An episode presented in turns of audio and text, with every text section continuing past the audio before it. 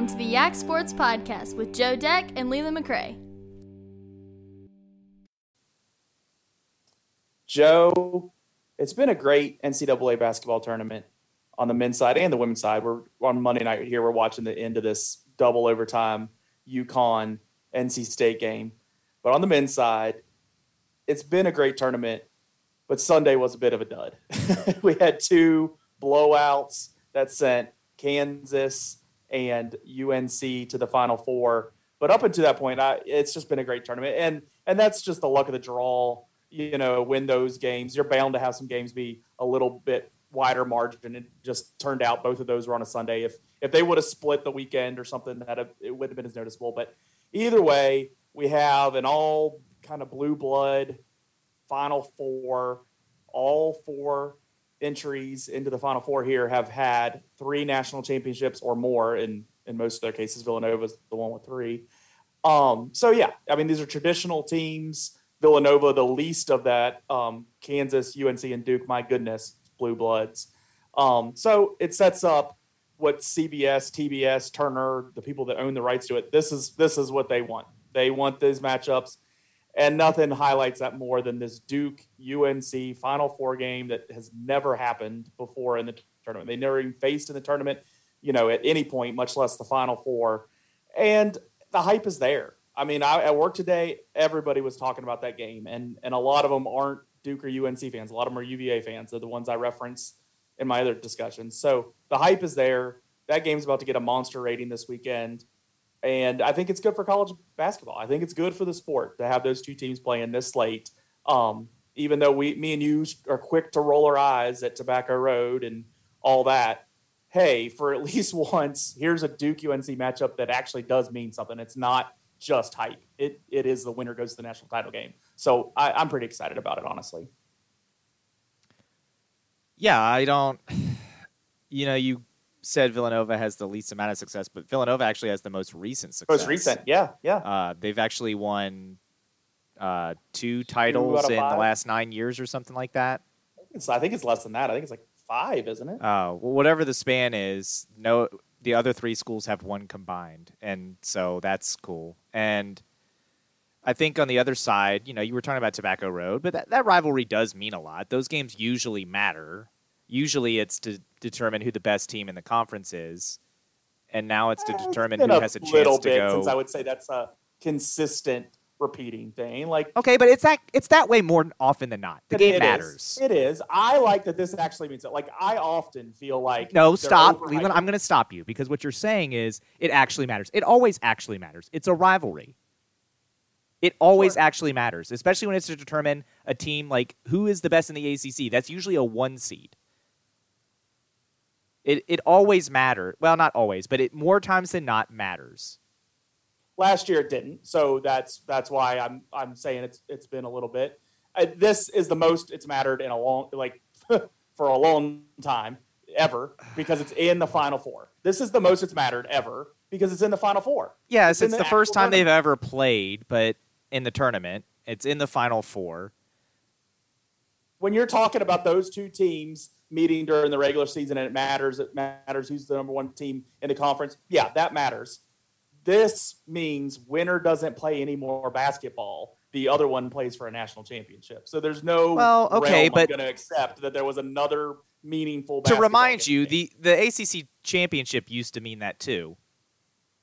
Before they expanded the field to 64 teams. Okay, so in my lifetime, which is longer than yours, okay, sure. In Coach K's career, who has coached for 40 But it's not years. what I'm saying is it's not the first time that these two teams have played and the loser doesn't play any more basketball.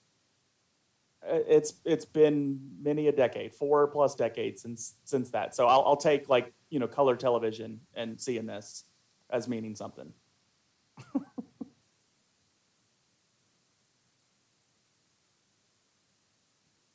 okay, just so listeners know, Joe just stopped the recording so he could fact check my 40 years. It was 1985, so we're not quite to 40. We're right there. We're, I thought it was 84 was the first year. It was 85. Excuse me. Uh, Joe just stopped the recording so he could fact check me, and I am now cranked up a level now on on what I'm going to say here. I am not going to accept You telling me this isn't the biggest meeting between those two? It That's is the I've biggest meeting, but I'm also not going to accept you throwing out there this game doesn't usually matter. It's way overhyped. It's Duke UNC. Who cares? It's been a bit. The quote. Oh, we, we're hot tonight. The quote I had was, "It's been a bit since Like two years. It's been two whole years. Level Man. that matters. Yeah, Gosh. three to five years. You tell me the the Big Twelve in football has been terrible forever. It's been three or five years that it's been terrible. Leland. Now, whoa, whoa, whoa, whoa, whoa. We are talking two different time periods. The Big 12 hasn't been relevant for like a decade. It's sucked for a decade. Okay, Duke, so North Carolina. decade- I I, in the last I decade- protest your three to five years, but I mean, Coach Roy Williams hasn't been gone that long. That game's kind of mattered when he was there. I thought you had him marked for dead years ago. I thought he had been terrible for years. for you. the game is still mattered. It's usually, sometimes it depends on who gets in the tournament. Some like some of the years, one of the Well, teams hasn't been very good. Duke has only not made it last year. Last year was the only year that, that Duke didn't make it in the last. Well, that and So, because COVID canceled a tournament, they weren't going to get invited that year anyway. Either way, uh, so I just want to I just want to get past this point of contention. Apparently, that this is the most meaningful game these play these two rivals have played in 35 to 40 years because this is the winner plays in the national championship two days later.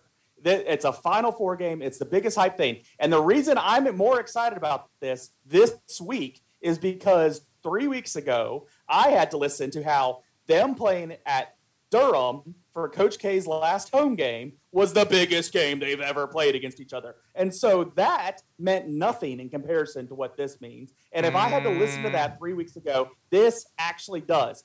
That game three weeks ago meant a whole lot to people in North Carolina and people that wear light blue and wear a devil or wear a devil on their chest. This means a lot to everybody in the nation. And I, and I think because you are being up, if you are a fan of this sport, this sets up a national championship game. If you're a fan of this sport, that game meant a lot too because it's Coach K's last home game, and UNC went in Oh, there I'm- and I'm blew the over- doors off of them. It got so overplayed, so overplayed. It was so satisfying. So that we You know what? Then I'm going to at the poo poo on Virginia Tech because that game didn't mean anything. Because Virginia Tech lost in the first round of the tournament, they suck. It doesn't matter. That doesn't mean anything. We're hanging a banner. Yeah, but it doesn't mean anything. A banner? Did either did UNC or Duke hang a banner because of what happened in Durham on the last night of the season? No. Their banners have No. national championship on it, not conference championship. They hang ACC championship. yeah, banners. but those Don't- aren't the ones they really care about. They care about the ones that have national No, that's because they got so many damn of them. It does. It does make a difference to them. So what I'm But telling you is, us what I'm telling you is, see the forest through the trees. You're right now. You What are so focused on? Is this this is the the biggest biggest. game between them? It's the Final Four, so it matters more than everything else. That game meant a lot. That game, uh, ask This Coach K. more. Ask Coach K. This Does more. it mean a lot to you that you got your face kicked in by your arch rival This in your last home game? more. This means more. I don't know. This means more. I don't know. This is for immediately trying to hang a banner on your wall. I, I'm unbelievably. I had no idea we'd argue this quickly in this podcast. But let's move on and say I'm excited for the game. And I and as much as I roll my eyes, the first Thursday in February and the last Saturday of the season when these two teams face each other, and no matter the records, you know it's some kind of epic thing. This is epic, and I'm excited about it. And I'm excited to watch them play the winner of Kansas Villanova after that, who I think will be Kansas, especially with Villanova having the guy go down with the torn Achilles. And Kansas has looked good this tournament. They're so quick. They have the size. I think it's going to be a hand, their hands full for either one of Duke or UNC. Mind you, Duke being a two seed, UNC all the way down to an eight seed, UNC playing like what people thought they could be uh, this season. And I, I'm excited. I'm excited for both these games. I don't know the last time I talked about the Final Four at work this much on a Monday before the Final Four. I, I, I don't. I had people I never talked to basketball before talking about the basketball this past weekend, talking about what's coming up. So I think it's it's going to be a monster rating, and it's good for the sport. This is where I used to argue, you know, Dale Jr. needs to win this race to help NASCAR. You know, this is where um, you know some of these these things that everybody know, these players or teams that everybody knows are actually playing in a big game because it brings extra eyeballs in. This does that. Um, my mom's going to be, you know, wondering what happened in this game and, and watching it. And, you know, I, I, think it helps that she doesn't have to look up a school or where it is before the game happens. I think it's beneficial this time. It's nice to have those every once in a while, and it's fine, but that's not what we have. We have all the blue bloods. And so I think it's good, uh, good for the sport this year, and we'll see what we get next year. I mean, the CBS, to Turner, I guess it's on TBS, the finals, the final four. They are absolutely loving that it's these teams because no matter what we say, what's good for the sport, what we think, there is more eyeballs coming in because of the big names here. Yeah, uh, you're not wrong about that. It's going to get a higher rating because it's pe- programs people yeah. recognize and it's big names. And, you know, I think at the beginning of the tournament, I wouldn't have been so sure about that happening, but it did. No, I, yeah. I, you know, you were talking about the blowouts in the Elite Eight on Sunday. Part of that is because those two teams played some joker schools. Like St. Peter's getting into the Elite Eight was a bit of a Cinder- it was a Cinderella story. They got in there and they got blown out like a 15 seed does. And exactly. Miami, and that's what I hated. Miami played yeah. a really good first half, but Miami isn't very deep, and they got trashed in the second half. Oh yeah, they got run out of the gym. That's what upset me though. I, I mean, St. Peter's a nice, nice enough story, and I know I'm usually the one to say I want to see the big name schools. You know, it was fine that they were there, and it was something that never happened before, and um, and that's fine.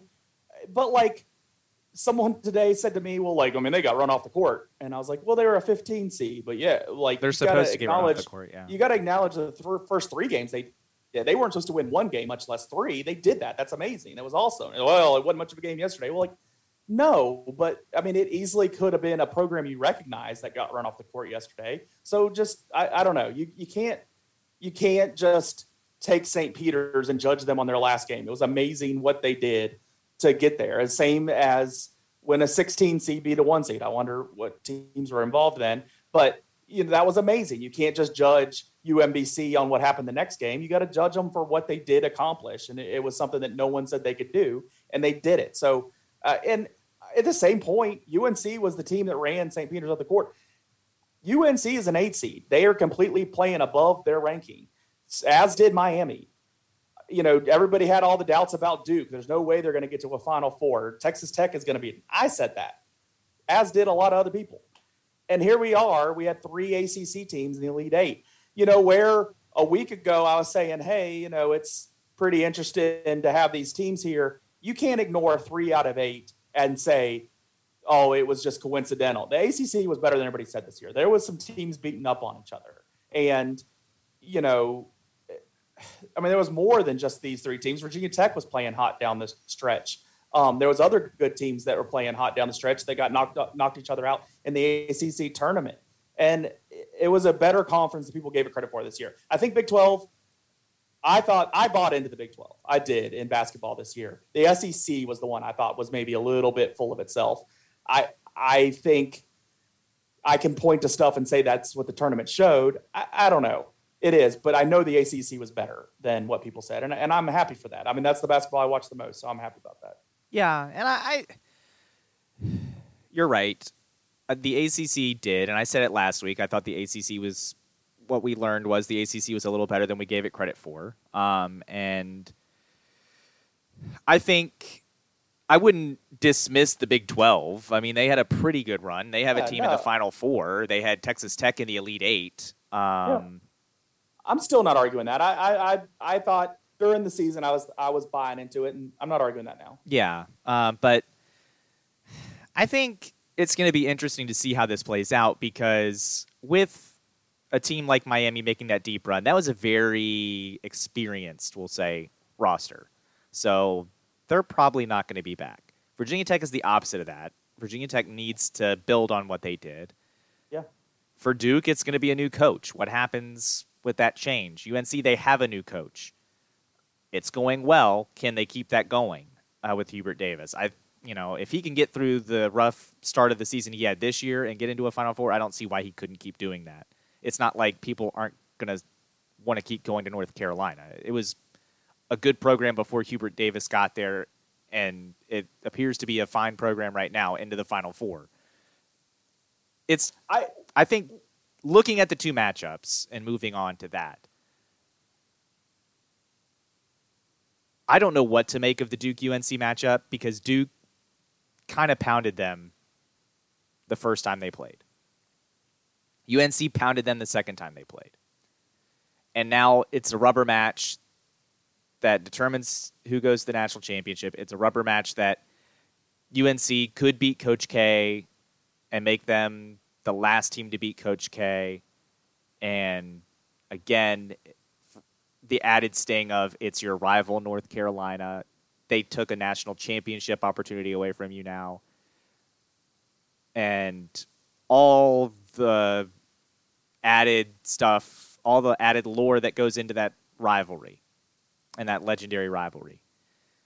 I mean, Duke has a chance to take the stain off that home loss. I mean, it won't be gone; it'll still get talked about, but the stain of that home loss goes away if they if they win here, and probably have to win the national championship to really take the stain off of that. You know, like if they if they if Duke can win a national championship right here, the stain of what happened a couple weeks ago is is far lessened.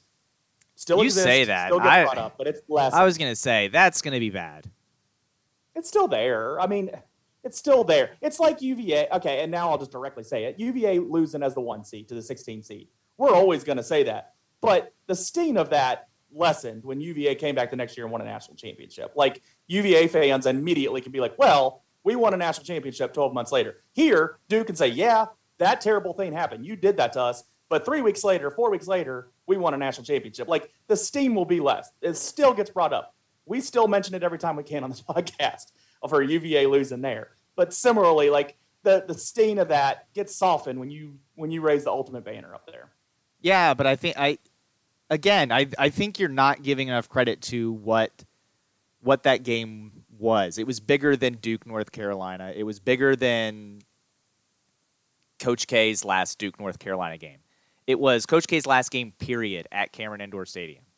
It was all those people paying all that money to get in there and watch their hero ride off into the sunset one last time against a rival that they went in there double digit favorites against. And they got thumped.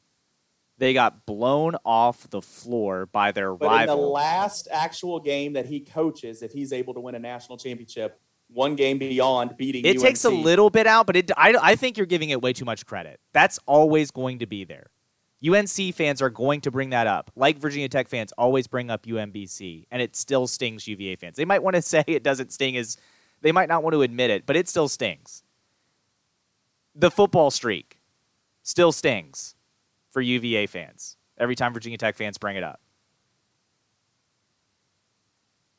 Yeah. I, I honestly, us losing the one, that stings like hell to me. the opposite side of that. That stings like, oh my goodness, that stings. On the opposite side, you got Kansas Villanova. And I don't know.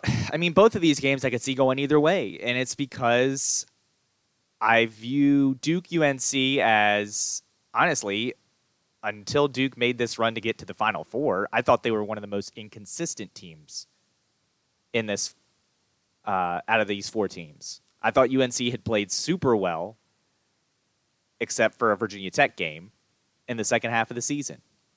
I thought Villanova had played awesome in the Big East. I thought Kansas did really well in the Big 12 and but Duke was the team that seemingly dropped games that you were like, "Ah, this isn't like a Duke team." And then they made the run to the ACC championship and then Virginia Tech beat the P out of them too.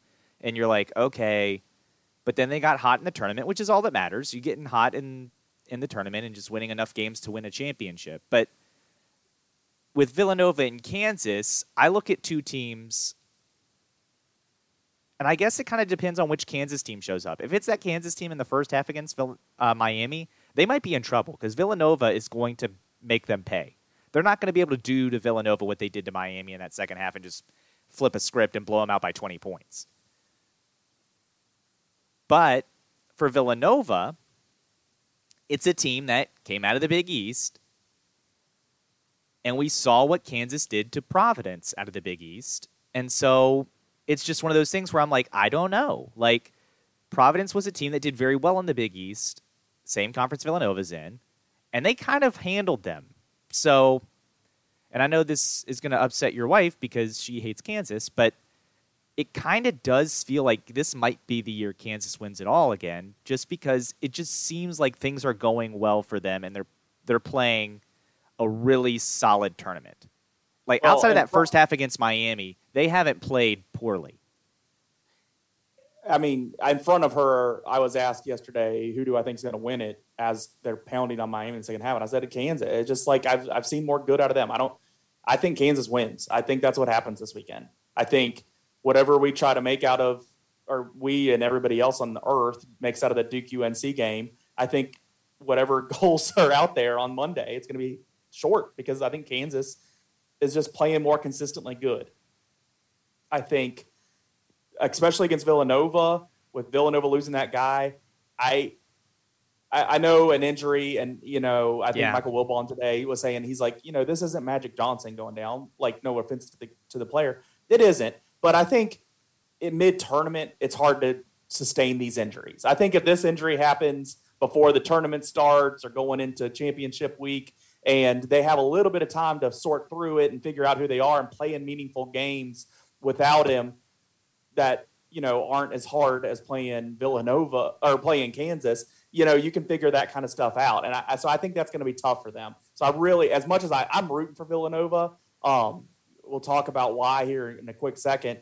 Um, I'm rooting for Villanova probably the most out of all these. I guess it's who I dislike the least, which is shocking because I really don't like them either. Um, yeah, I I just don't think they're going to be able to do it. I think Kansas Kansas looks like the best team to me, and all that emotion that Duke and UNC is going to throw out on Saturday night, I think it might be hard to come back behind that, but we'll see. I mean, you doubt these historic coaches, and you know everybody UNC, everybody but UNC has a historic coach, and UNC might be sitting on one. He, he played for historic coaches, um, and this is just early. But these other three guys, they get the job done. I mean, they've won multiple national championships. They get the job done. They get doubted in the past. They make it happen. Um, you know, but on the front side of Villanova winning any of these championships, everybody was doubting Villanova and what Jay Wright could do. Jay Wright's never going to get it done there. He, he's got it done twice. Um, Bill Self, I mean, he, he'll cheat to win. It doesn't matter. He gets it done. So we'll see. You know, I, I can say these doubts. I can say if if Duke unleashes all this energy on Saturday and they are fortunate enough to win, they, they might be flat. No, you Coach K will get them ready. So it's just hard to predict all that at this moment. But if I had to bet, and I don't have to, I would bet Kansas winning it all right now. It does kind of feel like the team that's going to. Now, that being said, earlier in the year I had a future on Duke, so I can tell you Duke's not going to win. I haven't hit a single future in my life.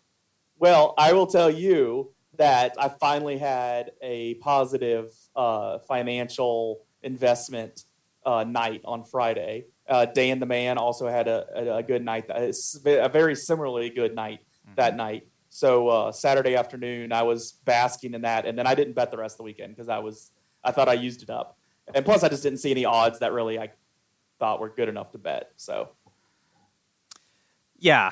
Um, I guess you and I should mention the Kansas Providence game. Um, because you and I both had similar yeah. similar needs in that game. And we have Reggie Miller, you know, being the voice of reason, like, oh, Providence needs threes to get back in this game. And I'm like, no, actually, they need twos to cover. And Yeah. before I could text it, you text, uh, you text me, keep making twos. And I was like, yes. I'm shouting that at my TV. When that kid glides in for a lay in, when they desperately need a three, but he glides in for a lay in, I'm like, that's smart. yes, Good I teams mean- win, great teams cover. I'm screaming at Reggie. He is saying no lies. He's saying absolute to win a basketball game. He is saying the truth, and I'm screaming at him how wrong he is. And uh, there had to be so many people in America that were doing the same. So yeah, that was fun. Uh, it worked out because it went It my did. way. If It it, did. didn't go my way, I would never speak of it again, and I probably wouldn't. I still wouldn't have bet all weekend. Well, and- mad about it. you know, investments investments being known, it is time to announce some states that are no longer part of the United States anymore because of it's that time of year, just like it's the Final Four. Um, if you or someone you know is from Kentucky, I'm sorry, I no longer recognize you as part of the United States. I hope you have passports. Um, Landlocked there too. That's tough. yeah, Tennessee, goodbye. Oh, they can go to Arizona, Tennessee. Are they are they together? Not part of the United States? Or correct. No, I think they're independent states, probably. Ah, okay. I don't know how they work it out. I don't. It's up to them. Um, Arizona, goodbye. No longer part of the United States. Um, that one really hurt. The Arizona one, I think, made me angrier than anything else. Um, I gotta be honest. Seattle. I'm sorry. I I know Just technically Gonzaga. Seattle, or are we going the state of Washington? No, it's just the city of Seattle. Even though I know that technically it's Spokane, Seattle's close enough that it's also going to be roped in. So I guess Spokane and Seattle. I'm just going to tie them both together. Gone. And then you know what? The state of Texas. Well, they're on the verge of that. They want that. Well, now they're going to get what they wish. They're gone. And Texas Boston's Tech- already there with them. Texas Tech, even though I knew they were going to lose and I bet accordingly, I was mad that they didn't prove me wrong. And I was mad that the Texas Longhorns got their face kicked in after beating Virginia Tech. Well, Boston is the capital of all this, right? Because you you consistently bring them back up at, and getting them out of the nation. Boston's back. Boston's back. Boston's back. Boston is back. You can thank the. Bruins. Um, they have done very well for the city of Boston. They're back. Well, Welcome back to the country. Good job. hey, earned their way back in. Uh, in the Yak bracket, we have um, narrowed down the people that are going to be involved in the winning. Uh, if Kansas does well this weekend, that's good for Ryan and uh, Chris Lassiter. If Villanova has a good weekend, Will Cash, uh, last year's winner, and uh, Daphne Hansen are going to be good. And that's why I'm rooting for Villanova because Yeah, Daphne. I don't think there's a way for her to win. No. I was looking at it. There's no way There's for no her to win. Her to win. There is Yeah. not, but it's good for her. And this is the first time she's ever filled out a bracket before. And uh, you know, I kind of roll my eyes when I hear, okay, she's gonna she's gonna pick the bracket or something. I, you know, I just don't know how much effort she's gonna be because I and she she was into Well, it. effort or no effort, she did better than you and I job. did. It was a legitimate bracket. She didn't have. She did better than both of us. So whatever she Oh, did, yeah. do that again next year. but credit to her. I, I mean, I said it the afternoon. I heard she filled, you know, she had filled out a bracket. I looked at it and immediately, it was Thursday afternoon, the first day of the tournament. I was like, that's a legitimate bracket. So I, I was hoping well for her. I was hoping I would beat her, but no, I, I didn't. But so I'm, I'm hoping uh, she can finish. There's a way for her to finish 2nd Mm-hmm. Um, so I, I'm rooting for that. Um, Duke playing well. Mike G and uh, Leighton Pullen will do well. And then Greg Medea, he's in there in the middle of a lot of the different scenarios. So those names are likely uh, the ones we're going to be saying next week. Um, who finish in the top three, and the winner is going to be invited on the podcast, and uh, that'll be fun. The Can we also thing- say, if you are Mike G, no disrespect, but we would like We're to know who you are. We're just not placing you, man. Yeah. I, and I and I did this last week. I said the same kind of thing early in the podcast, and then in the right as we were going off air, I were you know two different people. I realized who we were talking about. I don't have that. I, I just have been. Mike G is not coming to us. We love Yeah, you. We're glad you're listening. We're glad you're in the group. Just tell I'm us who you are. Just tell us who you are so we can be embarrassed and feel terrible about not knowing who you are. Especially if Duke wins. Now, i I just want you to know if that happens, I'm going to be very upset. But if that happens, Golden State has to win the NBA Finals as well. So, you get the future. Uh, we have updated, and I'll put this out on the below the tweet of this episode. Um, a collection of pre of current and previous logos for these teams involved in the Final Four. So we went over all these last week with one that was provided by somebody else. Now I'm just putting out a collection, and um, so looking at Villanova and Kansas, you know, you were really on that you know mid '90s Villanova logo. I, it's not bad. I like the little alternate, uh, like Paul uh, scratch, like claw scratch that they had there. Like I like little details like that. I don't want that the main logo by any means, but it's like a cool little feature you can have at the corner of the court or something like that. Um, but just seeing where they came from with that with that Wildcat stepping through the V. I mean, they just really had to up their game, and they're back to basics now. So I, I, Villanova's, I don't think bringing their A game with with these collection of logos over the years. But I'll tell you what, it's better than Kansas. yeah, if we're going strictly logos, Villanova's going to win. Um, unless it's the modern logos, because I actually like the Kansas little Jayhawk guy the today version better than just the V. I'm, I'm just going for the collection overall feel. I the overall collection, the mid '90s Villanova Wildcat scratching with Villanova Wildcats on it, wins it by itself. Like that wins the entire thing. Um, but, that, but that, what helps though too is that that current V is solid. It's nice and clean. it's and fine. it's not. It's not blowing me basic. Like it has a little bit of. I don't even think it's my favorite. it. Get rid of Kansas. It's still not my favorite. It's not number two. I, I just say these old Kansas logos are sad. I mean, the first, the oldest Yes. one I could find, all the way to the right there. The, I mean, the bird has its head down. It's like he just lost a basketball game. Well, it's because And he then- knows the artist who drew me is not very good. And Finally, he gets his head up and starts moving, but he's going backwards. I never like that. And then, and then we get to the long-legged, you know, gams of a mascot that's terrible that we tore apart last week. So Kansas, I just overall just sad. It just it doesn't make me happy. The today one, I don't mind all that much. It's fine. I guess I, I, the other side is I just don't like Kansas. I it's rubbed off for my wife. It just they That's so- fine. I don't have this strong hatred of. Kansas. Like I don't love Kansas, but there have been times I've rooted for Kansas.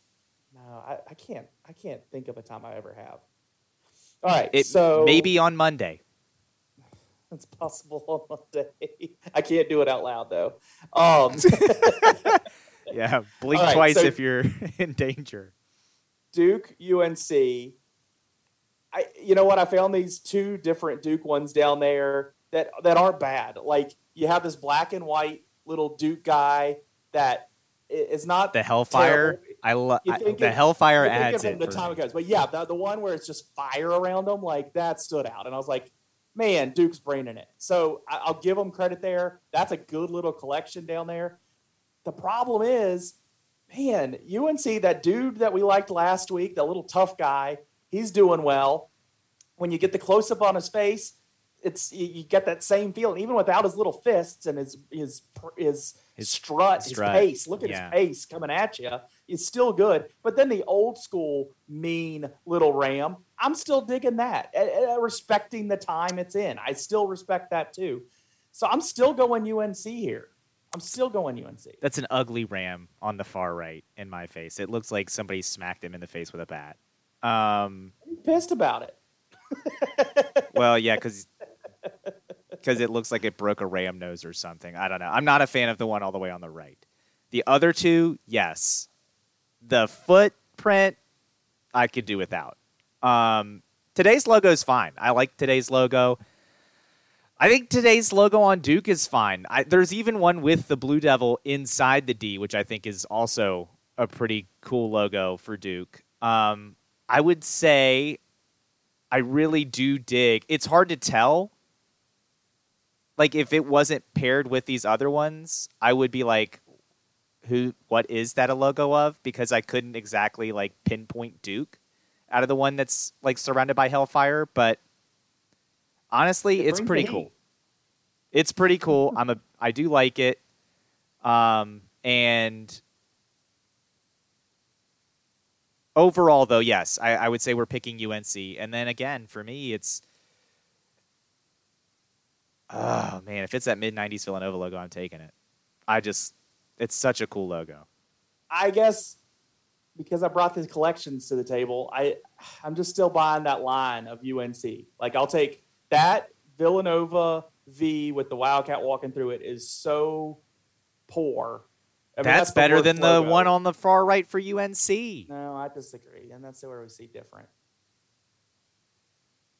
So you That's have okay. Villanova and the old school logos and collection, and I have UNC. I just we need to do this more often with other schools. Maybe we need to do this with an ACC. Just get all the versions of ACC logos. We'll tell you which one's the best of each school, and then we'll move on. Spoiler alert, UVA. Uh, your one with the Cav guy. I like it. I like that logo. I think they should go back to it. Too fancy. The one they have now is a haircut. Needs a haircut. Less less hat. Too much hat. The hat's gonna get in your way when you start wielding that sword. You're gonna get off balance. You're gonna fall off the horse. I think we've seen that. Mm. no. no. but just Yeah, we we'll do that. Well, I think that needs to be our next thing. Summer's look at- coming. We look at logos. Um, Maybe Power Five. some- Maybe we stick to the Power Five, so I don't have a conflict of interest. But I was looking at softball, and Tech is just continues on that tear. They've won 14 in a row. They swept uh, UNC and Pitt since the last time we talked about softball. Uh, Pitt was his most previous weekend. I think that one of those games got canceled this weekend.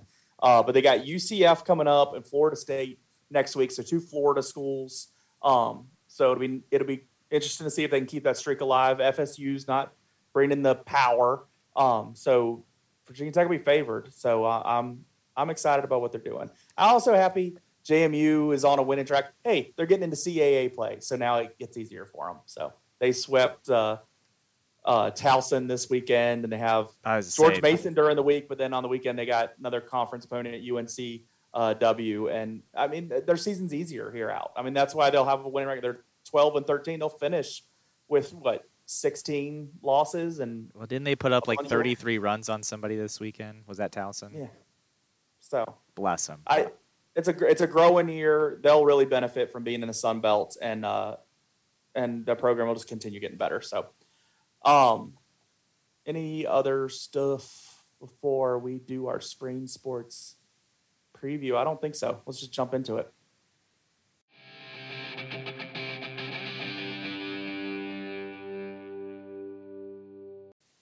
Spring sports have been here, so it's time to finally break them down. The the bracket got in our way. I was looking at the calendar from last year, and everything was so messed up with football being in there. We didn't do our spring preview until uh, it was coming up on May last year, and football was still hot then too. So we got back onto a normal schedule, and but the tournament got in our way. But it's kind of let some of these teams play some non-district opponents, and we're getting a little bit of a feel of what we're expecting this year. A couple common opponents, um, but it will be uh, that first week, I think April 5th, before we start seeing our conference matchups. That's what we're looking forward to. So, still a good time to preview. But looking at softball first, you have to remember last year, Fort Defiance had that great season. They were 10 and 1 in the district, kind of won that district going away. Um, and uh, they made it to the 3C final. Normally, you make it to that game, you're going to move on to the state playoffs. But last year, they had the condensed playoffs so they were unable to advance past that. But they took their great regular season, got it all the way to that limit, and then you know they got no hit in the in the three C final by an incredible pitcher who's now at UVA uh, at, from coming from Rustburg. So Fort Defiance, obviously one of those teams we're going to look at at being real strong this year. They've started out three and zero uh, prior to today's matchups uh, in the non-district, beaten. Uh, uh, they beat Page a couple times. They beat TA. Page always has strong softball, so a good start for Fort Defiance. But Buffalo Gap, that's the team that finished second last year. Um, this year, they do have a new coach with Holly Desper coaching them, and they went eight and three in the regular season in the district last year, and uh, made it all the way to the state semifinals before losing in Class Two there when they lost to Randolph Henry, and and they're looking to pick up on that momentum too. So I when I coming out of the gate this year. Fort Defiance, Buffalo Gap, those are the two teams I really want to see what they can do this year to build off that state success last year. Or deep success. State for Buffalo Gap, uh, right up to the point of state uh, for Fort Defiance. Yes, with Lillian Berry and Kirsten Ransom, both who were great basketball players, now getting into softball, it's going to be an impressive season for Fort Defiance probably again. But as you said, I think yeah, I, I think when you look at the rest of the district, it's going to be kind of a race for second place. I think because I just do kind of get the sense that Fort Defiance is going to maybe have that nice advantage. You know, draft's off to a hot start, but we'll see once they start getting into the conference or the district. Excuse me, uh, college sports are on my mind now. Um, but once they start getting into the district record and and see how all that goes. yeah. I, I just, I mean, you have that talent level, that D1 talent like you have in Yeah. Lillian Berry and, and Kirsten Ranson. And It's and hard to no one that. with their, yeah, it, it's just they, everybody on the field knows who those players are when you walk out there. And, it, and it's, it's an advantage. You ha- you're in everybody's head already. I- um, and then they've already produced. You, you, you don't have to be afraid of them producing. They're I- going to produce. I will say this though, with Stuarts Draft being as young as they are, to get Yeah. off to this hot start, that does Good. nothing but build confidence and confidence like that. And once younger players feel success, then they can like, oh yeah, we can do this. That really helps build a program. And it, no matter how this year ends up for Stuarts Draft, I think the the hot start here for a young team is only going to be uh, a better thing as the years progress. So even if Stuarts Draft doesn't beat Fort Defiance this year in, Yeah. in terms of Shenandoah District, I think this is a favorite for the following year, and you know we'll see about Yeah. the coming years after that. But I, I would put them as one of the teams that has a very bright future in this district. when Robbie Tillman can get those girls beating, you know, Valley District teams Mhm. and and Central up there, that's that's generally producing good athleticism. Um, I, I that makes me feel even better about it. You know, it's not Pioneer District teams that they're beating up on; they're going up and, facing you know Class Three teams, and and so that's a good outlook for Stuarts Draft. So I agree with you. Fort Defiance, the number one, and then kind of that race for second. I'm looking at Gap and seeing what they can do, and knowing also if they they're going to get battle tested. We've seen Gap already do that in in both their guys and girls basketball this year. Get battle tested and then do well in those Class One playoffs. Let's see if they're able to do that.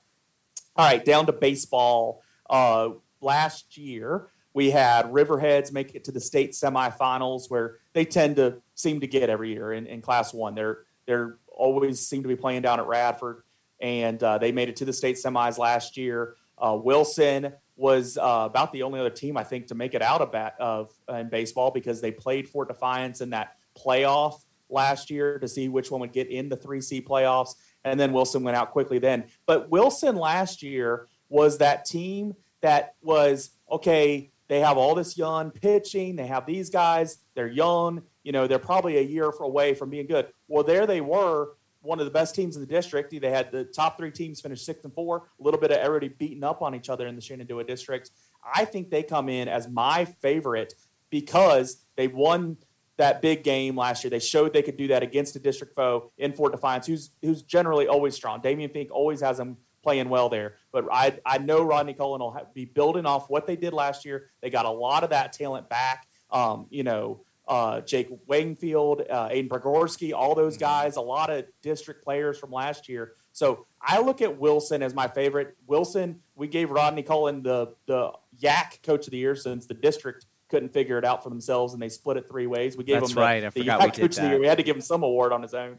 Um, so I'm I'm sticking with Wilson here. Um, also because I I came through Riverheads at a time where Wilson was a very dominant program. It's it's in my head, but I think they've earned it here. They they are a good program. They continue to be, but I'm not I'm not giving up on Fort Defiance at all. They they are loaded with talent uh, down there. Uh, that Sam Tyndall's really going to lead them this year as a senior. Um, they have a lot of other talent there. That uh, names I, I'm I'm just blanking on at the moment, but a lot of good players there at Fort Defiance. So I, I'm still looking at that Wilson Fort as um, maybe district favorites with, with Riverheads poking where they can. But I still kind of see Riverheads having a real solid year and, and probably getting back to the state tournament just because they they know what it takes to get to the Class One state tournament. They they seem to do it every year. Yeah, I was kind of surprised to hear you not throw Riverheads in that conversation just because of the senior leadership they're, going to have this year. Um, They're loaded. They're loaded. Yeah, I think Riverheads might have a might have something to say about. I actually think Riverheads might be a team that finishes second or first potentially, depending on how Sure. the season goes when they have their matchups with Wilson and Fort. Um, Sure. I will say this though, uh, mentioning another team with Buffalo Gap and what they did to Bath County uh, just tonight. Uh, they played a doubleheader today, and the uh, first game was thirty to one. And credit to the Bath County kids because they did stay for a second game. If I lost a game thirty to one, I would have just been like, "No, we're good," um, and I would have got back on the bus and just not played the Split second game yeah, yeah. You win fifteen to a half. Okay, that's fine. And uh, but they Buffalo Gap won thirteen to two in the second game. That's a team that puts up tons of runs right now, and They have all season. Yeah, it's just they are a really they're going to be really really hard on opposing pitching. So I am curious to see how long they can ride that hot bat and just how many games they can win, and if they can be a team that hangs up there and maybe doesn't win the district, but plays spoiler for somebody and decides the district on maybe in that uh, two in your opinion, but uh, three in mine of the three-headed monster with Riverheads, Wilson, and Fort. And, and Josh Wanger, the new head coach there, uh, he's a guy I played against. He's uh, my my age. We went Mhm. to middle school together. Uh, he played there. He's a tough player to play against uh, when he played for Buffalo Gap. So it'll be interesting to see um, him keeping them up. Uh, you know, there's always a Bowers kid on Buffalo Gap recently. This one, Cameron, he's a senior. Jackson Ingram, he's a young player with a lot of talent. Uh, they have a lot of. Um, I was looking at the district or the uh, the regional recruiting for baseball. It was a new Twitter follow I had. Uh, I'll probably retweet something on the Yak Sports here soon so other people can follow that. Um, but Buffalo Gap has a lot of talent out there, so I'm interested to see the other team to watch out for. Stuarts Draft. That's the other team out of the that finished in the of the three teams that finished up top last year at six and four, and they've been a good program over these last years. They have new coach uh, Chris Hinkle, uh, Josh McGarcy not coaching them this year. They have a lot of guys back that were all district players last year, like Simeon Balzer, Dawson Jones, Colton Harris, Nathan Wayans.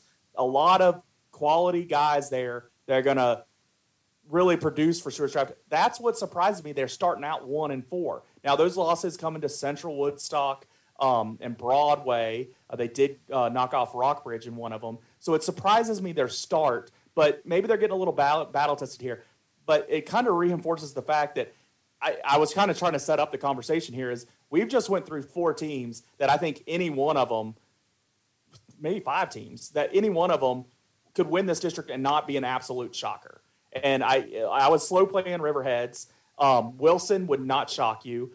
Fort Defiance would not shock you, and I don't think I don't think Stuarts Draft would shock me at all. Knowing those three teams finished first last year, Riverheads didn't, and then how loaded Riverheads is. I really think any one of those teams would not shock you. This is a loaded baseball district, and we're used to seeing that out of Shenandoah. Now, in the old form, it was Page County was one of the teams in the Shenandoah that was really producing a lot of wins. But in this new version of the Shenandoah district, you add in teams like Fort Defiance. eh, It's just it keeps it absolutely loaded in baseball, and I'm really excited about the baseball season to come here. Yeah, I'm excited. I I will say I will be surprised. I, I don't think it's going to be a four or five team race. Like I said, I think Buffalo Gap is going to play the role of spoiler. Maybe Stuarts Draft does too. That role of uh, if you're looking for a comparison, you know, just like the Orioles were last year. The reason the Yankees didn't win the AL East and the Rays did is because the Orioles won the season series against the Yankees and got stomped by the Rays. So the Orioles, even though they stunk, factored in how the AL East played out. I think Buffalo Gap and Stuarts Lost. I'm hoping Staunton and George Lost can do a little bit of spoiling too. Last year they started out terrible, Yeah. and then all of a sudden they had their life at the end of the season. They won three or four right down the stretch where they beat Fort Defiance and Riverheads and Wilson all down the stretch, and then um, had a tough game against Stuarts Draft right down the stretch. So George got them woke up at some point in that shortened season last year. I'm hoping he can build off that. They haven't started that way here, but I hope in district play instead of waiting until the very last two weeks of the season, he can have it going earlier. And plus, we, we like George. We're rooting for him. Yeah. Yeah, well, you know, I, I root. You know, when these teams are playing each other, I have no favorites and just hope for good games. But In general, Um, we root for George. in general, yeah. yes, we like Coach Head to head, we might not be deep in it, but we want George Right. to succeed. Yes. Um, now let's get to the pitch and talk some soccer. Um, with soccer, it's looking on the girls' side like a, you know, again, familiar favorites. You're looking probably Wilson and Fort. Um, and I, I think the interesting thing with Wilson and Fort is going to be when they meet up. Who wins those? Right now, Fort is off to a hot start. They beat TA and Central, uh, and Wilson. They ended up with a tie against Monticello. They also beat TA. So I, I just think when those two teams face off, it's going to be really, really interesting. And the other team that is off to a really great start here at the beginning of the year is Waynesboro. That's a team Yeah, th- that we haven't talked about a lot in in a lot of sports, just because for whatever reason Waynesboro hasn't been able to put it together in a lot of these sports.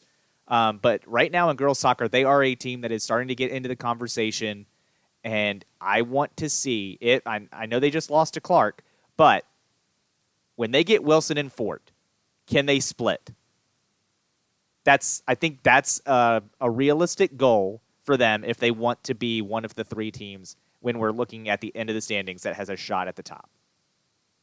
Yeah, I you know Wilson, Kyle Conklin, he was the coach of the year last year. I I can see them really playing well during this Mhm. season. I think they grew up a lot last year. They kind of have the most, well, maybe not the most, but a lot of returning talent uh, back on that team. Carly Pyler, uh, the Rivas girl, Amber Kaysen, just you know, really good in the middle of the field there and can get a good attack. But Fort Defiance is going to be strong too, and um, they got the Player of the Year Ellie Cook back, and she's still just a junior, so they have a lot to build on there. Shields and um, oh, and they're and they're uh, they got to replace the keeper though at, at Fort Defiance, so it'll be interesting to see how all that plays out. I agree with you. I think those are the two top teams. I think Riverheads rode a a, a shortened um, consolidated postseason, and they wound up in a state semi last year. Um, and I think they can build off that success, but I don't think they're going to be strong enough to jump up to this level of what Wilson and Fort are doing. Um, also, I, I'm I'm looking for what Windsor Vaughn can do at Staunton. She's been there a couple years now, um, and so I'm I'm anxious to see what she's able to do with that team now that things are kind of kind of getting settled. It's not a pandemic now, um, and she can coach full out. Um, you know, I think she lost. I guess she lost her spring season the first year. They had her uh, last year for the shortened season. I I absolutely like Windsor. I think so much of her and what she's able to do with the YMCA and the little kickers that she coached my kids in. And I know she's always still helping around, even though she's taken on this role at Staunton High School. So this is another one. You know, specific games, I'm not rooting for Staunton over the other locals. We'll just see what happens. But in general, I'm hoping she has a nice positive season. A little bit of a rough start, um, but she's played some tough teams. I'll, I'll credit Staunton in all these sports that we've just listed off and, and continue to. They've played Valley District tough teams and um, Spotswood is always good in spring sports, and they seems like they played them in everything. So I'm I'm anxious to see what Staunton can do during the regular season here. Well, what do you think of Waynesboro then? Because Waynesboro played Spotswood and they beat them twice. Yeah, I think it's a good outlook for Waynesboro. I think it's a very good outlook for Waynesboro. Um, uh, yeah, that, that's all I have. To, I mean, you have to think positive. You, you played similar opponents there, um, but I still think I wouldn't put Waynesboro in the mix of Fort Wilson quite yet. I, I would say they're that next that next one up of see what they can do. And and as much as you're interested in that Fort Wilson matchup, it, it will be interesting to see once Wilson gets in there and, and battles one of them, seeing some of these common opponents. Yeah. On the boys' side, Wilson, Staunton, not really going to be surprising to see to say those are the two favorites again, just because I'm, I'm always going to throw Staunton in there until I see him not not be at the top of the standings. I, I know last year they were second, um, but it was because Wilson ended up beating them for the first time in a long It was a time. tie. They tied them and then beat them. Yeah. Yeah, Wilson, it was the first time in a long time we had talked about Wilson topping Staunton. So I- I still think they're going to be in the mix. It does kind of feel like it's going to be another year where maybe Wilson wins this district. Uh, so we'll we'll see how that plays out. Again, they also tied Monticello and beat TA just like the girls. Uh, and then for Staunton right now, I mean, to beat Rockbridge twice and then lose and tie Spotswood, that's going to be a problem when you get to a region.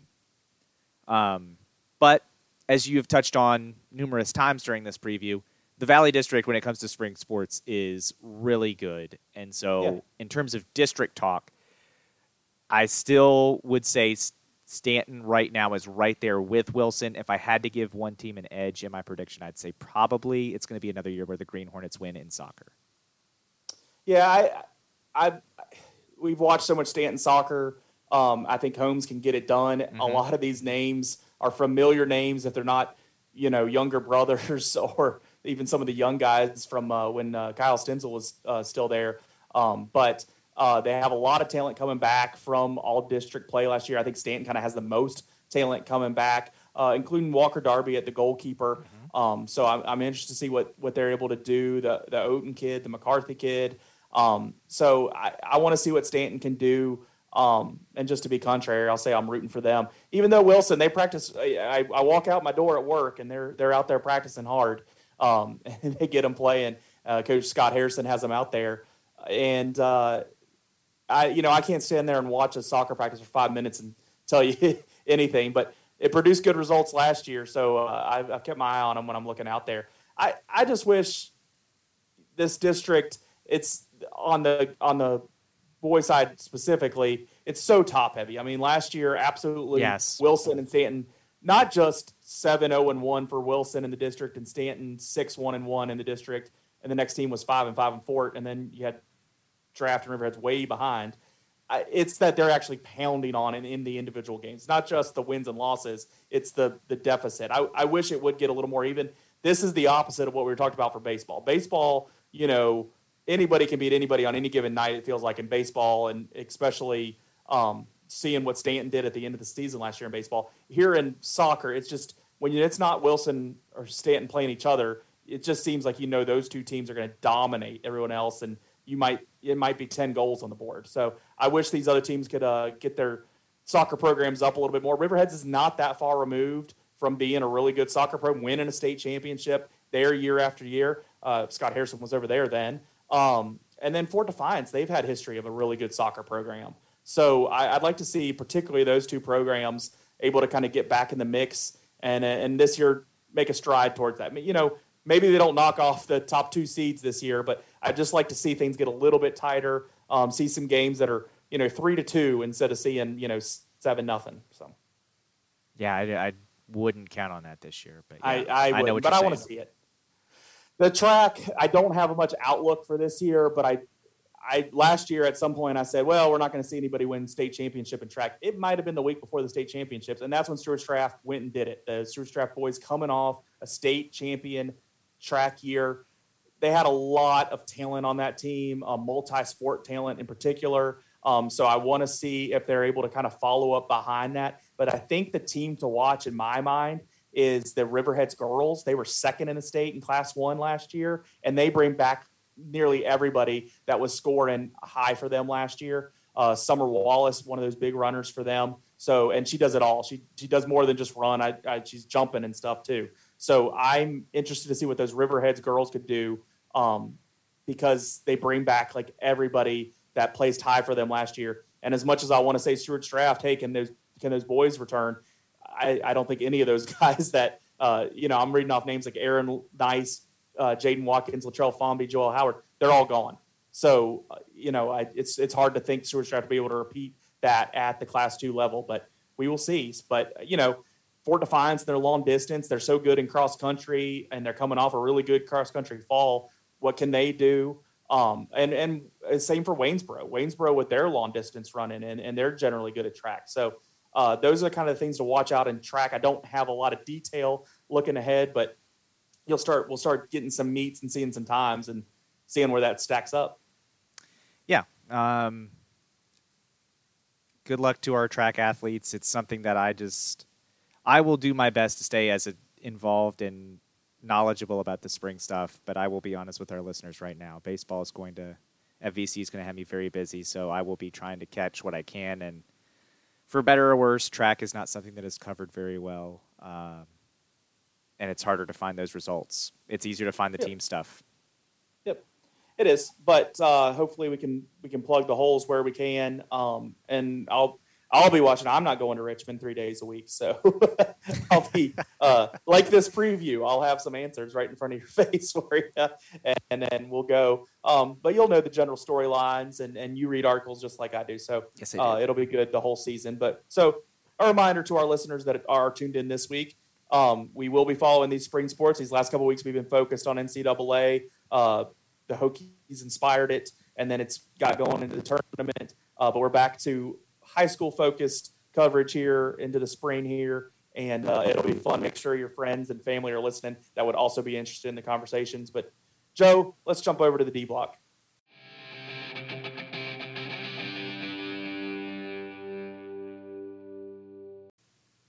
D block time, Joe, where we venture away from sports a little bit, but let's just lead it off with some sports. Uh, what is dominating your life?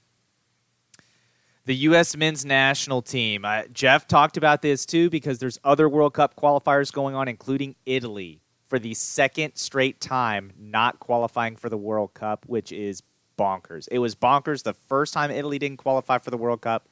In between that World Cup and this World Cup, they win the European Championship, and then they go ahead and don't qualify again by losing to North Macedonia in a playoff 1 0, which was bananas. I mean, the goal being scored, it was right at the death. Guy from North Macedonia wins a 50 50 ball, chests it into play, gets past the defenders, and then slots it from way out, slots it past the keeper into the bottom corner, and that's how North Macedonia advances to the World Cup, and Italy is left wondering how the heck this has happened again, where they don't make the World Cup, uh, and that so that coach coach is, is gone. yeah, he's fired. Yeah, he's Yeah. toast. Um, is he living? I would say best thing probably would be for him to leave the country. Um, but the United States, they had a nil-nil draw with Mexico, which was insanely disappointing because we had opportunity after opportunity. It felt like in front of goal to score, and we just found ways not to. I mean, Pulisic um, had one that just went right off the goalie um, from point blank range, which was frustrating. There was another player whose name is escaping me, but it was a beautiful backwards pass to him, open goal, and he. I mean, you could have put a goal beside the goal, and it wouldn't have gone in. I mean, he just shanked it, and uh, it was infuriating to not win that match because that would have been so huge to punching our ticket. But we we get the draw. Then we play Panama three days later. We win that one 4 0. Uh, Pulisic gets a hat trick in that one, which is great. And now they play Costa Rica, where as long as they don't lose by six goals, they are good. Um, and even if they lose by six goals, if Mexico loses, they're good. So So we're qualified, but not. we are not qualified. officially qualified. No. Oh, the man. U.S. men's national team, that's what's funny. Big flag and everything. Yes, they did. They have not technically qualified. There is oh a way they Oh don't qualify. Are we on a Which, ship? when I saw that, victory? when I Are saw that, I just sent right it. I just sent it to my group of friends. It was like, oh, you better not lose 6 0. And it would be really hard because this is probably Christian Pulisic is the best soccer, American soccer player when it's all said and done. He's going to go down as that. He's going to be the best American soccer player on the men's side uh, in the history of soccer. Uh, and then I, I think this team has potential to go down as the best men's team uh, in U.S. soccer history. So it's really important that they qualify, get one of these top three spots just to automatically qualify. Don't have to worry about a playoff or anything, and then you're in uh, to the World Cup. And then again, uh, the next one you don't have to worry about because you're you're one of the host countries, so you're automatically in. But Canada is going to be the top of the group in CONCACAF, and they are going to their second World Cup ever. The Canadian women are real good, so that I, I didn't realize the men hadn't been around as much. Correct. Wow. So this is the World Cup that's in uh, um, in Qatar, in Qatar, and that's not they're not playing until like next November, right? Uh, correct. So when do they set the like? Is it like a month before or something when they set the groups, or when when does that get Uh, set? you know what? I don't know. Um, probably that's it's- always real interesting because everybody thinks they have the hardest group and all Yeah. that. And Well, okay. Yes, you're right. Uh, There are a lot of people saying we're in the hardest group, but there's really only one, sometimes two groups of death. But the way FIFA has started to do the new pools and the, the way they draw it, it's harder to get groups of death now. Uh, but it's not impossible. I mean, it's just like NCAA bracketing. I mean, it's It it's- does it's- feel like we get in a group Yeah. of death almost every time. Um, yeah. It feels like we do, but then every other, it seems like everybody complains the same. So I'm just I'm just interested to see when that comes, and I'm interested when that gets picked. But I know we still got a while for that. I, really, I, I- just don't want to see somebody like England or Spain or France. Like, as long as the U.S. doesn't get those three out of Europe, I think you can be okay. Thank goodness we are on the on the cusp of qualifying. I, I was going to say thank goodness we qualified because in November for this tournament to happen this coming November up against football, up against college football, everything that it's going to be up against that it's not used to being up against. Usually it's in June, July, and you know NBA finals, you know, a couple of different days, but you can generally work around that. You know, you can you can watch what you want. This is going to be up against the hottest sport spot of the sports calendar. Thank goodness USA qualified because if it didn't, it would be a very quiet time for the World Cup in the US when you get guys like me that aren't focused on soccer and I really show up for the World Cup. Self-admittedly. That's you know, I'm I'm I do care about this this soccer talk unlike the rest of the soccer talk you bring week after week. Um up against all that other stuff, if USA wasn't in it, I I I just don't know how much I'd be there. It'd be it would be at the back of my mind and at best. And when USA plays in a World Cup game, it is a major thing for me. So I maybe there might be a football game that I would still have on before it. Um, but USA playing is, I mean, I've thrown house parties for it, so uh, I'm I'm looking forward to that. That's what I like about the World Cup is is the just like we just had with the bracket, like with the tournament. I like it when everybody's watching, everybody's in on it, and and I know it's not hundred percent by any means, but like today at work when I'm having conversations with people I've never talked about basketball before, we're talking basketball. That's what I like about the World Cup. That that's what brings the other people in. I'm I'm worried that it's during football season, but I'm happy USA looks to be qualifying because that that gives it hope. I think I think you're right in the sense the ratings will definitely be better in the U.S. if the U.S. is in, in it. In the U.S. Yeah, in England and stuff, the ratings are gonna be massive every time. Like I, I, it, it, it doesn't I, I also think it's not going to be as low as you necessarily think. I think you're going to be surprised how well it does. Because, one, there are a lot more international people in the United States than four years ago. There are. The soccer is gaining popularity in the United States. There are people that watch the English Premier League, which has very few Americans in it, on a pretty consistent basis. And so I think they're going to be jazzed up for the World Cup whenever it is. And kind of like you like to say with you know why they shouldn't expand the college football playoff because then it doesn't make the regular season matter. NFL regular season, grand scheme of things, doesn't matter. So I, I think the fact that it's going to be during the regular season will probably result in people watching it anyway. Now, the problem is going to be when it gets toward the end of that tournament, it's going to be button up against playoffs. So that is where, in my mind, the real test will be in terms of the American eyeballs. Because I, do, Um, I don't know if the U.S. will be playing late into that tournament. It depends on how the group goes and what draw they get in the ra- knockout rounds. So it's happening between Monday, November 21st. So it's going to start right before Thanksgiving and go through December 18th. So uh, it'll be over before. It'll still. Before Oh yeah, it'll be over before NFL playoffs. It'll, you'll have college conference championships and stuff like that. and honestly, but- those last, I mean, that last, those last couple games, yeah, you're going to be catching the beginning of, of bowl games. Really, I mean, it's going to be that that those that. Yes, but those games are also- semifinals and final will be after that. That's a great ending time. but the games will also be played during the day in the United States, not That's what I was going to say next. Is that will help that you're not going to be going up against NBC's Sunday Night Football and Monday Night Football and and and you know college football's nighttime stuff. Um, when you're getting played during the day, that'll help spread that out some, and especially moving towards the holiday season where people's work schedules get a lot looser in December. That that, that won't hurt. That won't hurt. And Thanksgiving week, I mean, that's going to be. They need to take full advantage of that. Thanksgiving week, where a lot of people are off. I will tell Uh, you this though. This is this in my mind. This has to be a one-off. Like FIFA has to realize this is going to be such a pain in the neck for those club teams that do not have to deal with this on a normal basis. They're going to hate this, and they're going to tell. I, you're going to have some really powerful people look at FIFA and say, "Never again," or we will get rid of all of you. No, you got to play in June and July. You got they got to go back to normal. Uh, I, I mean, you own that calendar. This, is what I said about the show Yellowstone. They own the summer on Paramount Network or whatever. There's no other good new television coming on. I think that's why it's done so well up to this point. It, I I know this is their last season coming up, and there probably will be in the fall next year. But that really worried me for their ratings last year. Good thing they came out with a bang. I, I for soccer, get out of the fall, get away from for, from pro football, and get back to the summer I don't think that that's not that's You not the problem. time. That's not the problem in terms of FIFA. FIFA, honestly, like the US is a big market that they would love to have, but in terms of the global scale, they're not worried about American football. They're not worried about going up against American football. They're worried about being in the middle of club soccer seasons. Okay. This throws a giant wrench in all of it. Okay. Imagine there was I- an American. I imagine American football had like a World Cup, and then it's always played in the off season. And then one year they're like, you know what? Let's play it in the Middle East, and let's play it during where we would normally have to play the regular season because we can't play it during the summer. Yep. You would I- have NFL teams being like, I don't know why we did this, but we're never going to do it again. Yeah, I, I, I'm not arguing anything you're saying.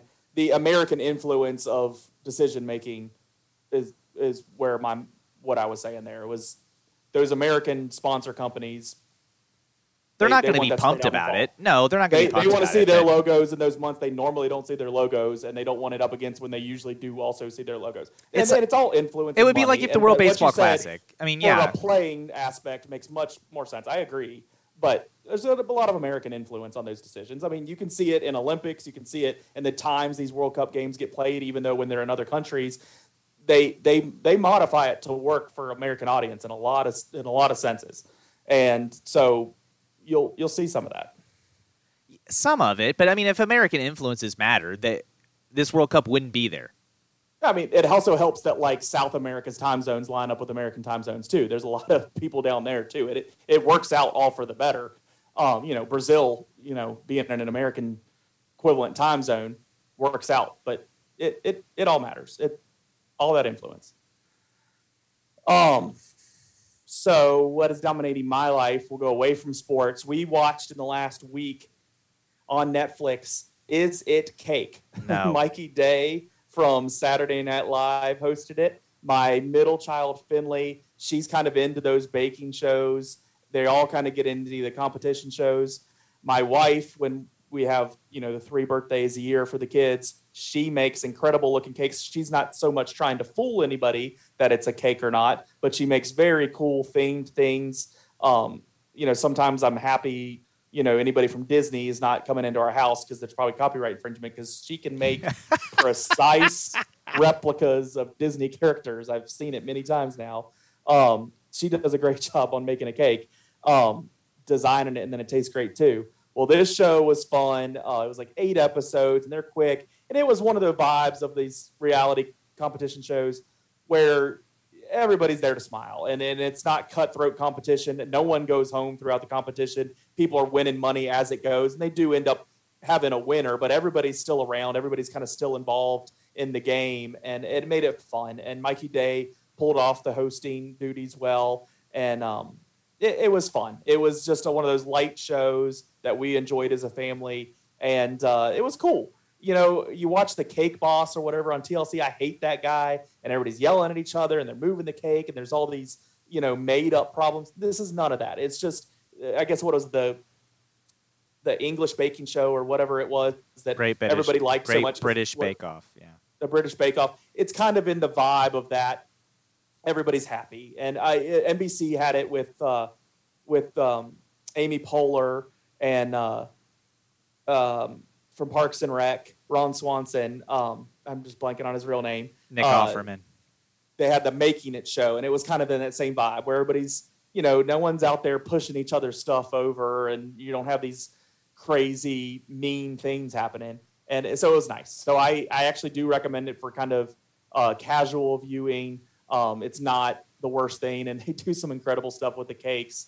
And it was also satisfying that the two best people in the competition ended up in the final against each other. So uh, it was a satisfying wow, uh, thing. Alert. That's not a spoiler. You still got to see who the two best are. Um, but it really felt like um, it paid off. So I, I, enjoyed that for very casual, meaningless watching of television uh, and see, you know, it's just playing on the whole like take something that's not ever a cake and make it a cake look like it. And they do great. It was great. Uh, this might be um, one of those that I just take your word for it. I've That's seen fine. the yeah, ads I'm for it not on recommending Netflix. it to you. I think recommend it to anybody that has interest Sure, in sure, sure. cakes. Yeah, or- I was gonna say it seemed like if you were into the food shows, it'd be right up your alley. I'm just typically I am not into the food shows. It's just not for me. Um, I, honestly, I'm typically not, but I think uh, with my kids starting to get into it more, I've watched a couple more, and you know, we we yell at the TV on which one we think's cake and which one would, we thought was the better one, and uh, you know, and this it's what what kids will do to you. uh, right. What do Uh, you know that we need to know? Well, let's let's end uh, my stuff with. We'll come swing to sports a bit. Pujols back to the Cardinals. He hadn't been there for ten years. Uh, he played for the Cardinals, and he was at his best when he was a Cardinal and winning MVPs and hitting a whole bunch of home runs. And then he went to the Angels, had a couple years of top production, um, and then fell off with his age, as we predicted. But he he made it through that ten year contract, still playing baseball. I thought when he signed that thing, he'll retire before the end of that ten year contract. He's signing a one year contract with the Cardinals this year um, because he's wrapped up his ten year deal. He did ended uh, the dot with the Dodgers last year um, after leaving the Angels because they had no use for him. Going back to the Cardinals, the existence of the DH in the National League plays a big part into him going there. Um, but this kind of plays into the whole like, how can you not be romantic about baseball? Baseball, so many different ways you you have these kind of things, and it's just nice that he's able to go there and kind of have a curtain call, and he can go there and hit 16 home runs this year, pinch hit duty, play the DH some nights, um, and and actually be a help to that team. And um, he's not going to have to go out and play the field a bunch or by any means, if at all. And and so it's going to work. And the Cardinals can kind of say goodbye to him. He can say goodbye to St. Louis. And then when he goes to the Hall of Fame, he can wear that Cardinals cap on his hat. So I I'm not a big Cardinals fan, being a Pirates fan. Um, I have a lot of respect for Pujols. I have seen him hit a home run in person before, um, but I have a lot of respect for him and wish that he could own some of these records that he won't end up owning. Um, but uh, you know, it's a this is one of those things I like about baseball, and you know, we've gotten in since we've done the podcast, we've had some of those instances where you know guys throw no hitters at a at a real crazy time coming off of tragedy. And um and stuff like that happens in sports and it seems like it happens in baseball a lot. And this one isn't coming off a tragedy but it's a real nice thing for a guy who's one of the best guys that ever played the sport. Yes.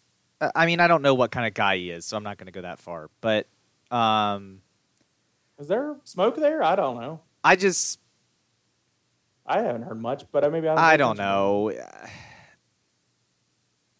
It just seems like every time something comes out, I, I wouldn't have put said Deshaun Watson was a bad guy until the stuff that came out came out. So well then everybody's bad that's that's fair I'm just saying I don't know Albert Pujols. I, I don't know. I, I Well, I, just guess I'm trying to base it on what I've seen happen within a baseball stadium, and everything has seemed nice, and he seems appreciative. Coming back to the Cardinals today at spring training, walking down the field, and he's immediately getting a standing ovation. He's waving like it. It doesn't seem like a terrible thing. I guess if if he's beating children outside of the ballpark, I I haven't heard that. I haven't heard anything bad, but I just I don't know. I'm just not going to go that far. But that's you're distracting me now. Um, Well, then all your Orioles players obviously beat children. there are some Orioles that aren't good people. Yeah, there are some Orioles that aren't great people. Um, but going back to Albert Pujols, That's a pessimistic approach to this conversation. That's fine. That's fine. going back I think it's a nice thing. I, I might be wrong, I guess. going back to Albert Pujols, he'll definitely, if he plays, be a DH. I, I mean, this is a guy that does not have a team if it's not for the DH being universal. I don't think so.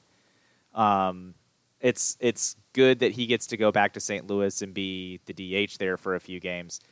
I, I saw somebody put out, you know, oh, he's at 679, he's so close to 700. I hope he can get there. Uh, That's not happening. 21 home runs? Yeah, I said 16 is what I said. Yeah, he's he's not going to get there. Just looking at the past few years, he's not. He would have to hit more than he has hit. Like I think the It means 21. I guess the last two years he hit 22. So he needs to do what he did the last two years this year. And I just don't think that's going to happen. I think he's just aged. And I don't think more at bats is going to create more home runs necessarily for him. Like I think he's just, I think he's at the point where he's. eh, I also don't think he's going to justify playing every day. Unless the Cardinals are like really, really bad, I don't think he's going to be a guy that plays nearly every game. I think he's going to be like a spot DH. Yeah, I mean, he played 109 games last year. The year before, in 2020, I guess that was a shortened season for everybody. He played 39. Yeah, I yeah, I said 16 home runs, and that's probably max. Um, yeah, I'm not not arguing with you because even that there was a stretch before that he's he's around 20. So yeah, it's it's been a while since he's hit 21 home runs, and to think he can come just do that with spot duty at DH, yeah, yeah, it ain't. Yeah, I agree. But he can still wave his cap goodbye, and Sure. Yeah, he can do the retirement tour and all that, and that's great.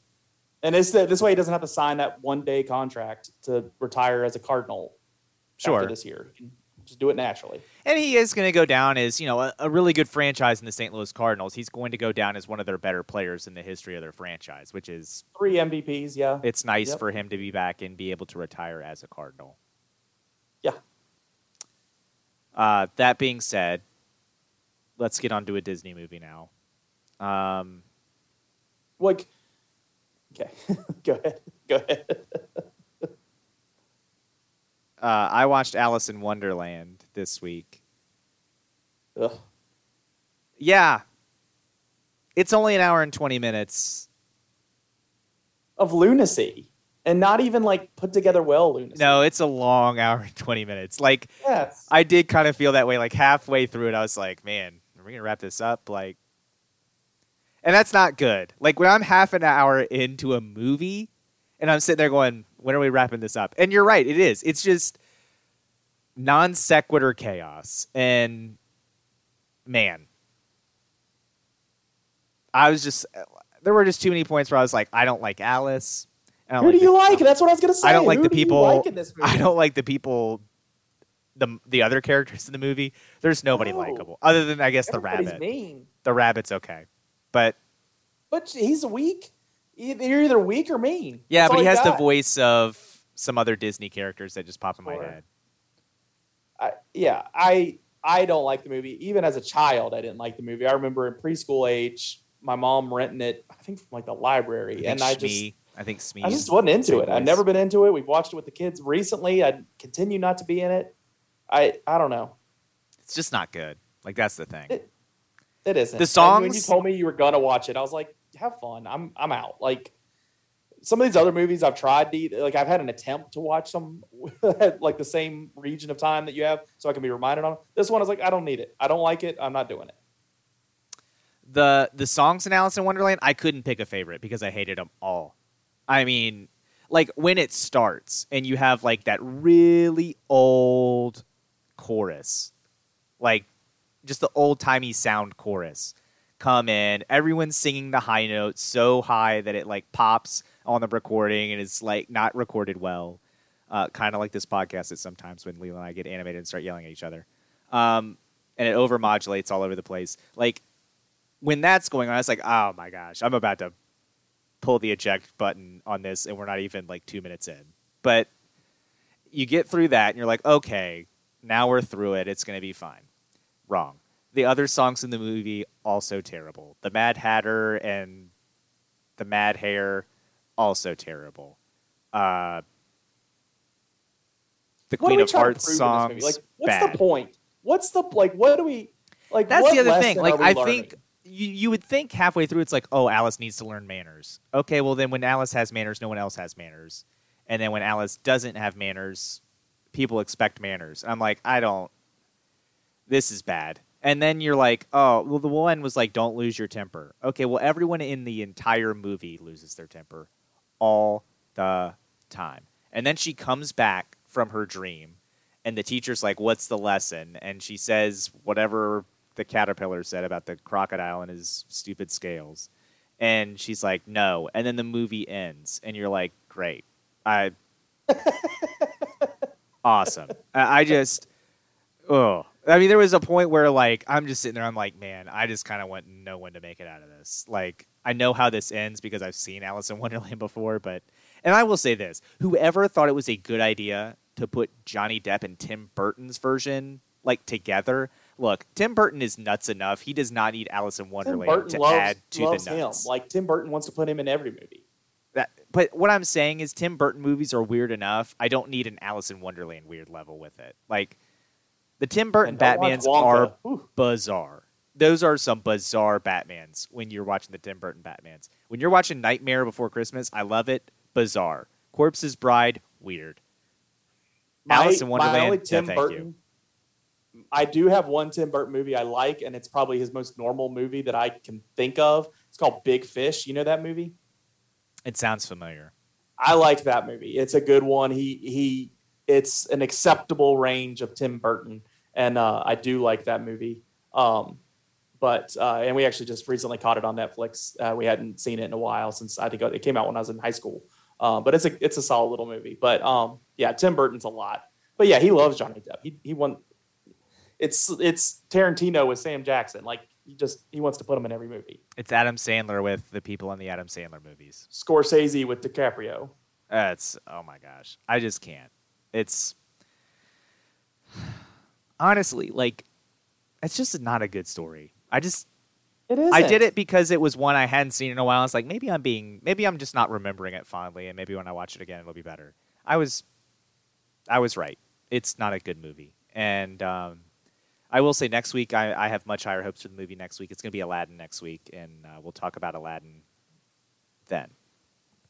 Unless you have something you want to add about anything we've said already, I'll go ahead and wrap this up, Leland.